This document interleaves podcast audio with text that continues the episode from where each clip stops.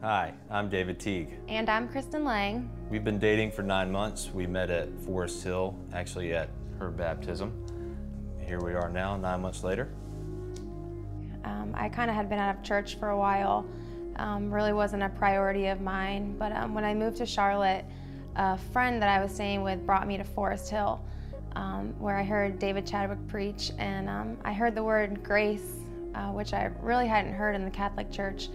And that really um, started a relationship for me with um, Jesus Christ. It was just amazing to hear that you can have a personal relationship with Jesus Christ and it's not based on things that you do to please him, but you know, just by believing and um, accepting him as uh, the Son of God, that you're saved already. Um, so that was uh, a pretty amazing sermon to hear after years of just not having a relationship with Jesus. I was born in Charlotte and I grew up in a family where you went to church because mom told you to and you didn't really have an option. Graduated college, got out, I got a job. I definitely didn't pray, I definitely didn't go to church. Um, I got involved with uh, friends, alcohol, um, whoever I was dating at the time. We were having premarital sex and that was just, that was just kind of a thing you did. And it wasn't until I fell into a relationship with a girl and things started to get really bad that I started to figure out that something was wrong with my life and that I needed to change it. I really started to feel convicted about um, premarital sex. Before that, I had been in several relationships, and I guess just by today's standards, it was a normal part of a relationship. Honestly, when they were preaching on it, I couldn't even imagine asking someone to refrain from sex in a relationship. Like I, I honestly just didn't think that other people even did that. Probably in November of 2012, I really, um, I just, I really just like wanted to give my life to Jesus. Jesus can forgive all things, and so I just take that, I just took the forgiveness and decided that I'd just kind of start fresh. Uh, things progressively got worse in that one relationship I was in. I remember a couple times seeing my friend Daniel Austin in the gym, and he had mentioned coming to a life group. So that night, I went to his life group, and I remember two guys I'd never met before, and Daniel. Um, they prayed for me. They poured their hearts and soul out for me um, and gave everything to God. And that's when I thought to myself that there has to be more to this uh, Christianity thing. And uh, since then, I did a 180 and started walking in the other direction. I really started praying about um, meeting a nice Christian guy that would be on the same page as me. I was still kind of doubting that there was a guy that would, um, like, you know, let me know that I'm worth waiting for. I just started praying uh, for God to bring a girl into my life that would be willing to abstain from sex before marriage. You know, it took about a year uh, before he answered, uh, so I had a little bit of a waiting period that David always talks about. It's not fun to wait, but you know, sometimes you got to do it. Uh, in April of 2013, I really just said, you know, I'm going to let go of everything and I am just, I'm going to get baptized and just give it all to Jesus. And I'm like, I'm ready to do this. Um, so I kept waiting and eventually in April of 2013, I went to a baptism through Forest Hill. I looked across the pool and I saw Kristen and uh, I thought she was really pretty. And it was just about that time she actually walked up to me. I don't know what led me to walk up to David, but um, it was actually freezing outside and they were doing the baptisms outside in a pool and I just asked if the water was heated. I lied and said yes. And he lied to me and said yes. I thought she was pretty. Uh, from there, he asked me out for coffee. We went and got coffee on a Saturday and we, we talked about pretty much everything. It lasted about four hours. Um, it was like I'd known her my whole life. Things have been great ever since and we've been dating for nine months now and things are awesome. We've been talking about marriage and we'll be doing premarital counseling and I'm very excited that um, I'll probably be spending the rest of my life with somebody like David who has put his faith in God even above me, um, which is not the social norm. You want to be number one in someone's life, but um, it makes me so happy that God is number one in his life and I'll be number two. But um, I'm hopeful that we'll, you know, get married and have a family. And so uh, that's kind of my hope for the future. Well, with that being said, Kristen, Oh my God. I love you with all my heart. And can't imagine somebody Oh that I would want to spend the rest of my life with. So, will you marry me? Yes. Oh my gosh. I was not expecting this.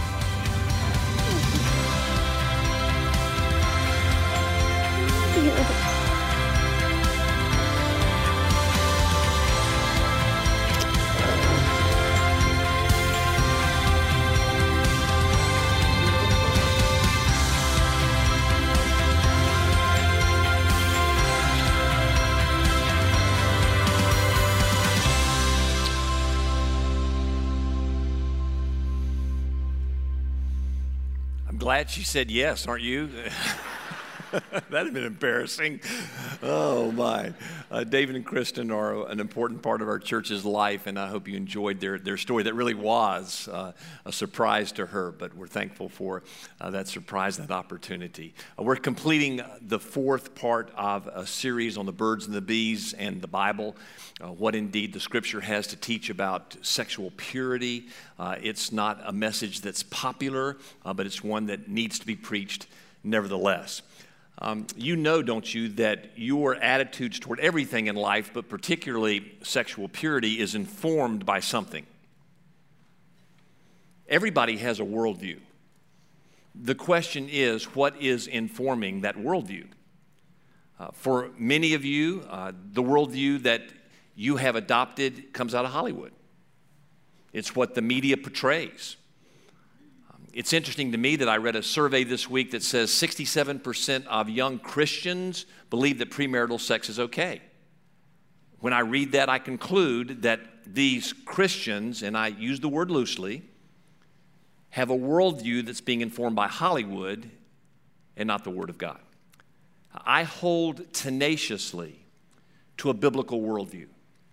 I look at all areas of life, faith, and practice through the lenses of the Scripture.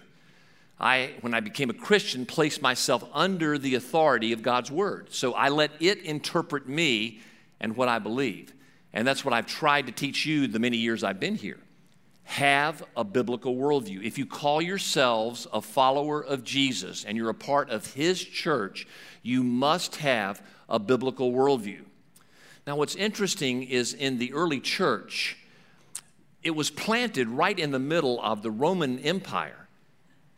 They had a Greco Roman worldview that basically was promiscuous and permissive in every area, especially sexual mores. And into that squalor of licentiousness was planted the Holy Church of Jesus Christ. Interestingly, there's a letter to an early Christian named Diognetus talking about why the church was powerfully impacting the entire Roman Empire. And there's a phrase in the letter that is appropriate for today's message. It says, These Christians share their food with everyone and share their wives with no one. They share their food with everyone, they share their wives with no one. They were generous in their giving to social concerns, but they held tenaciously to a biblical worldview that sex is between a man and a woman in a committed, permanent marriage relationship. And in the Roman world, where orgies were popular and ongoing, the Christian church said, no, we are a holy island in the middle of a squalor of permissiveness. I want to talk to you today about sexual purity. And I want to use two verses as my launching pad. The first is one we've used several times already, and it is the most important verse in looking at this subject biblically, Genesis 2:24, and then a verse from 1 Peter chapter 1. If you're able, out of reverence for the reading of the scripture, would you please stand? Genesis, the second chapter, verse 24. Pre fall, before sin entered the world, here's what God intended sexuality and marriage to be. Therefore, a man shall leave his father and his mother and hold fast to his wife, and they shall become one flesh. As I've showed you before, if this is your first time, you'll hear this for the first time. This verse is before sin entered the world. It has three steps. The first step is a man and a woman leave their mother and father. They then make public, permanent vows to one another for better or worse, sickness and health, rich or poor, as long as we both shall live. And then they become one flesh, which is the sexual term. Notice it's leave, cleave, then sex. That's God's order. That's what He originally intended. That's how He wanted sex and marriage to operate within the boundaries of a permanent marriage relationship. Now, I'll ask you this every time I can. One of the ways you know if something is true is to give it the kingdom of God test. If everyone in the world practiced it, if everyone in the world placed themselves under the King of Kings in his kingdom, how would the world operate? And if every person in the world followed these three steps of leave, cleave, then one sex, think how many social ills throughout the world would be gone mostly in one generation. This is God's will for how sex should be used. That is the biblical worldview. It's not Hollywood, but it's what the scripture clearly teaches. It's God's best. 1 Peter chapter 1 verses 13 through 16, the word of the Lord. Therefore, preparing your minds for action. We prepare our minds, our worldview, how we think for action. And being sober minded, set your hope fully on the grace that will be brought to you at the revelation of Jesus Christ. As obedient children, do not be conformed to the passions of your former ignorance, to the passions of the world, the world's viewpoint. But as he who called you is holy, you also be holy in all your conduct. The word holy means different, different from the world's perspective. Since it is written, You shall be holy, for I am holy. The word of the Lord. You may be seated. Well, I'm a dad, I'm a granddad. And I've had my kids come to me throughout the years and ask me different questions. I've tried always to answer as a good, loving, caring dad, but also a good, loving, caring dad who believes in the Bible as God's Word. Many of you had good dads. If your dad was not a biblically rooted dad, though, I want to be that dad for you today. Some of you had bad dads absent dads, abusive dads, and they certainly did not give you guidance in every area of your life, particular human sec- particularly human sexuality. So I want to be that dad for you today. And maybe for some of you, as my hair gets grayer, I'll be a granddad. But I want to speak to you truth.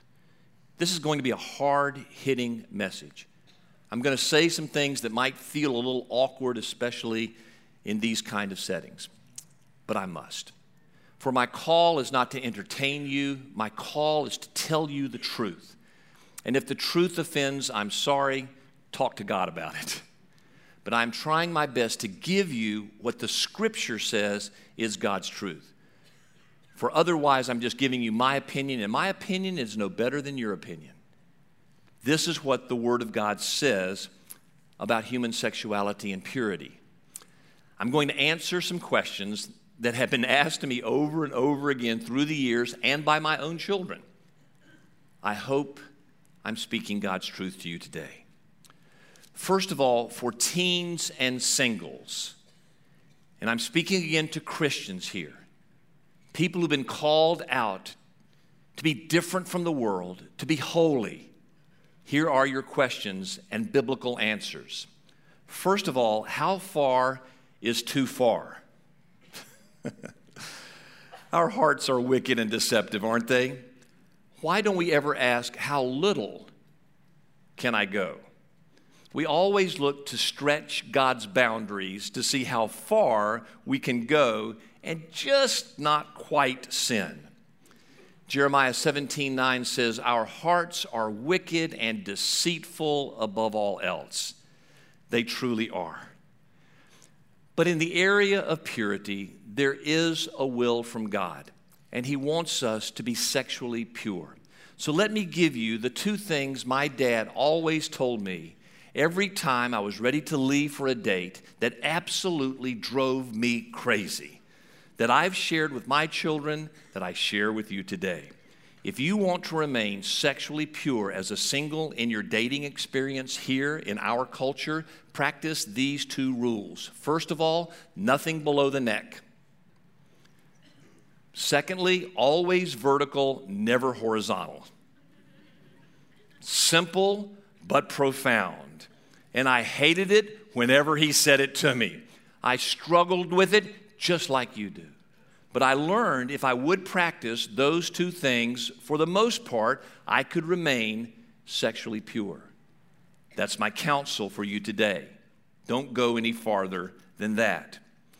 Secondly, how about oral sex? I don't like talking about it. Our culture has had to talk about it over the last 15 years or so because one of our presidents involved himself with it in the Oval Office.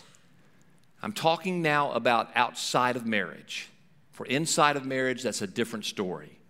But outside of marriage, let remind all of you, biblically, you have what theologians and biblicists have called God as being the unseen seer. The unseen seer. What does that mean? Well, go to Psalm 139, verses 7 through 10, which says, Where shall I go from your spirit? Where shall I flee from your presence? If I ascend to heaven, you are there. If I make my bed in Sheol, you are there. If I take the wings of the morning and dwell in the uttermost parts of the sea, even there your hand shall lead me, and your right hand shall hold me. The unseen seer sees all. There's nothing we do privately, there's nothing that escapes his gaze. So you have to ask yourself the question with oral sex outside of marriage is God pleased when he sees it? Ask another way do you think Hillary Clinton said to Bill, Oh, that's okay, no problem? Probably not. There's only one person who should have access to that part of your body, and that is your wife or husband in marriage. Be holy, God said. Be different, as I am holy and I am different. Next question well, what's the big deal if no one's hurt? The truth is, God's will for all of our lives is that we be one flesh in that marriage relationship unless He's called us to being single. That's another message for another time. But in marriage, God wants us to be one flesh in a unified relationship with our spouse. And whenever you have any kind of sexual relationship outside of that marriage relationship, studies even show it in today's contemporary scientific culture that a part of you is left upon that person and a part of that person is left upon you. You are literally stripping a part of yourself on another person that's why, again, the idea of casual sex is an oxymoron from God's perspective, like jumbo shrimp. It's an impossibility. When you have intercourse with somebody, a part of you is left with that person, a part of that person is left with you. That's why Paul in 1 Corinthians 6 said, Don't even sleep with a prostitute, because don't you understand? The two become one flesh. If God's goal is a unified oneship with you and your spouse, where you learn how to serve and to give and to care and to love for the other person, when you're stripping away yourself with someone else, you're stripping away your ability to love. That's a big deal. And one of the prophecies of Paul in the New Testament, as Jesus approaches his second coming, is people will forget how to love because they'll not know the depth of meaning of what love really is. Dear friends, my dad and mom were married 63 years. They knew each other 68 years. In the last 17 years of her life, she had a vicious, slowly progressive form of Alzheimer's. It slowly but surely stripped her of her personality. In the last five years of their marriage, she did not know who my dad was. And yet, my dad faithfully and lovingly went to see her every single day, often stroking her hand and saying to her, I love you, Helen. I love you, Helen. And she didn't even know who he was. That's love. Not Hollywood. That's love. And do you think that had a profound impression upon this young man watching it?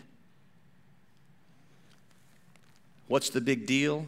The big deal is learning how to love as Jesus has loved us. Well, everyone else is doing it, David.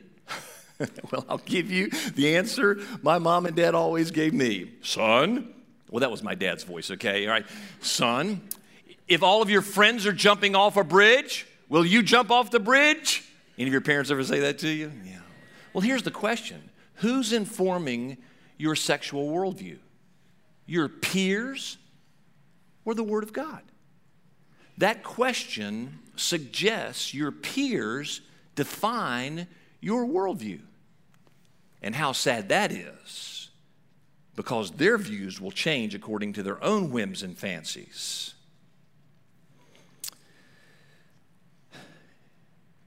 Why is porn wrong?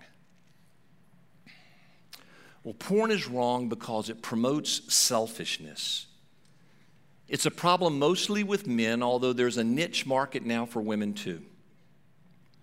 Basically, in a private environment, you men mostly are saying to a celluloid model, Meet my needs. Take care of me. I'll ask nothing of you. Just be there always for me. It's an addiction that controls the brain, guys. It is horrifying and will destroy you, your marriage, and your kids. It's the first step toward the rapidly proliferating problem worldwide called sex trafficking. You dry up the demand, you dry up the supply. Men stop watching porn, sex trafficking goes away. Period.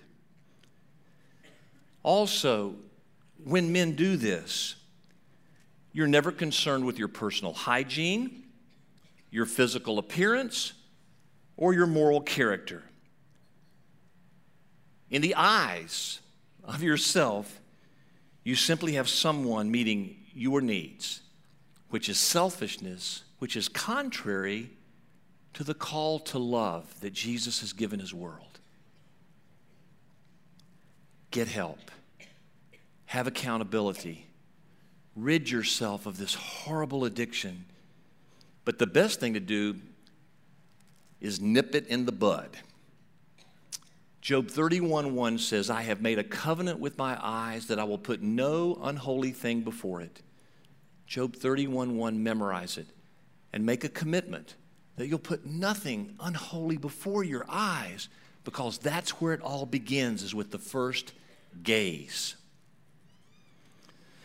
Why is cohabitation wrong? Answer Genesis 2:24. Remember, leave, cleave, then the sexual union. The sexual union follows the vows made publicly. Now, I understand why cohabitation has become such a huge issue in our culture since the 1980s. People of my generation did not keep their vows. Their marriages broke apart. So their children are saying, I'm going to make sure before I get married. At least ostensibly, that's what they say. But here's what's really happening is for most guys, girls, don't you understand that if we can get the goodies, without the commitment, we'll take it.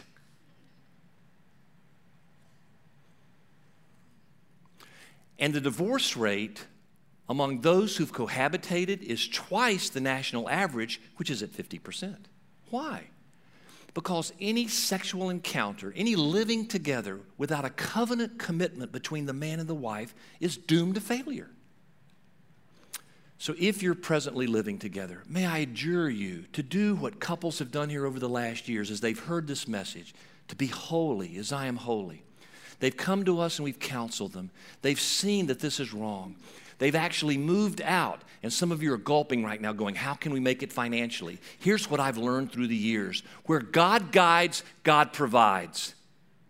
Where God guides, God provides. And couple after couple after couple have seen this happen. They move apart, They make vows to purity and chastity.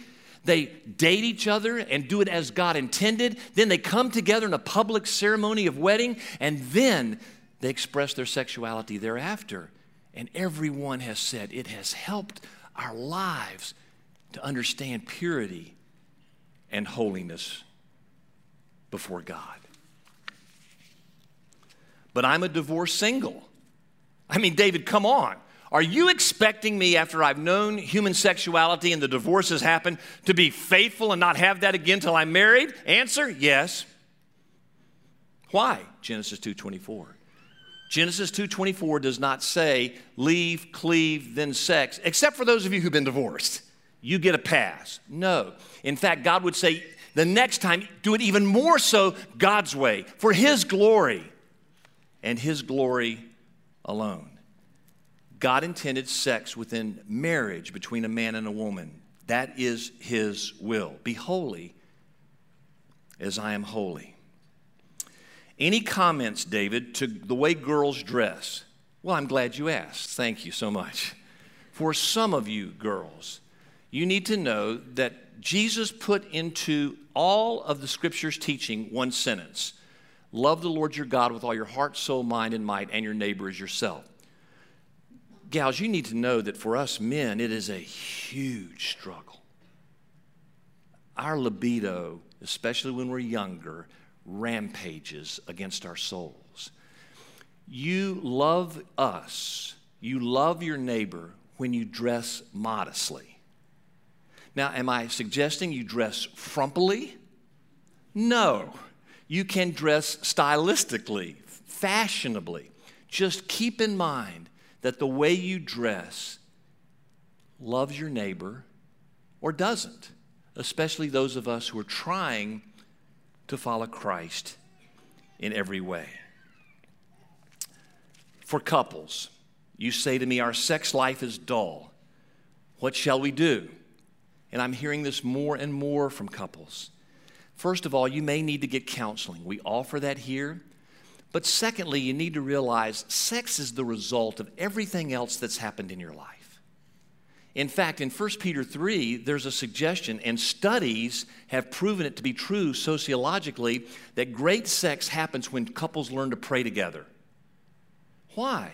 Because sex is merely the expression of intimacy that you've known together great sex in couples' lives happens not in the morning, literally, but in the morning when they begin to relate together. As they care for one another and serve one another and love one another, the expression of that love is then naturally a good sex life. So, what is going on in your life that has driven you apart from intimacy with one another? That's the real question. And then go to 1 Corinthians 7 4 through 5. For the wife does not have authority over her own body, but the husband does. Likewise, the husband does not have authority over his own body, but the wife does. Do not deprive one another, except perhaps by agreement for a limited time, that you may devote yourselves to prayer. But then come together again, so that Satan may not tempt you because of your lack of self control if you are to take a season apart from one another, do it to increase your prayer life. But then come back together because you don't want to let Satan have opportunities to tempt you beyond your own self control. But realize, gals, first of all, your body, when you married your husband, belongs to him, not to be abused. No. But to be given freely to him as an act of servanthood. When your libido is not great, you're too tired, you still do that to care and serve him. Guys, you do the same for your wives. Because marriage is the PhD of serving. It's learning how to give your life to another person. It's learning how, in Jesus' words in Mark 10 45, for the Son of Man did not come to be served, but to serve and to give his life away. Marriage is the place where God teaches men and women how to serve one another. Have you figured it out yet? Men and women are terribly different. Anybody deny that? That's why God intended the marriage relationship to be between a man and a woman, not with someone like ourselves, but someone who's totally different than ourselves. So we can learn how to serve and not be served, to give our lives away. That's God's intent. with the intimate relationship. Be holy as I am holy. And for all who ask the question, How can I keep my thoughts pure in this highly charged, sexualized society? It's hard. It's hard for this preacher, it's hard for everyone. But here are some thoughts. First of all, you've got to hate sin. You've got to hate Hollywood's portrayal of what God intended to be good. You must hate how it's been abused and misused in our culture. And you've got to hate for what it's done you in your own personal life, stripping you of your ability to love and to serve. You got to hate it. Remember, I've used the illustration before when I was a kid and I ate beets and I threw up all night long. I still hate beets to this day. If I get near a beet, if I smell a beet, if you put it in my juice drink and I taste it, I get nauseous to this day. You've got to hate sinfulness in sexual areas like I hate beets.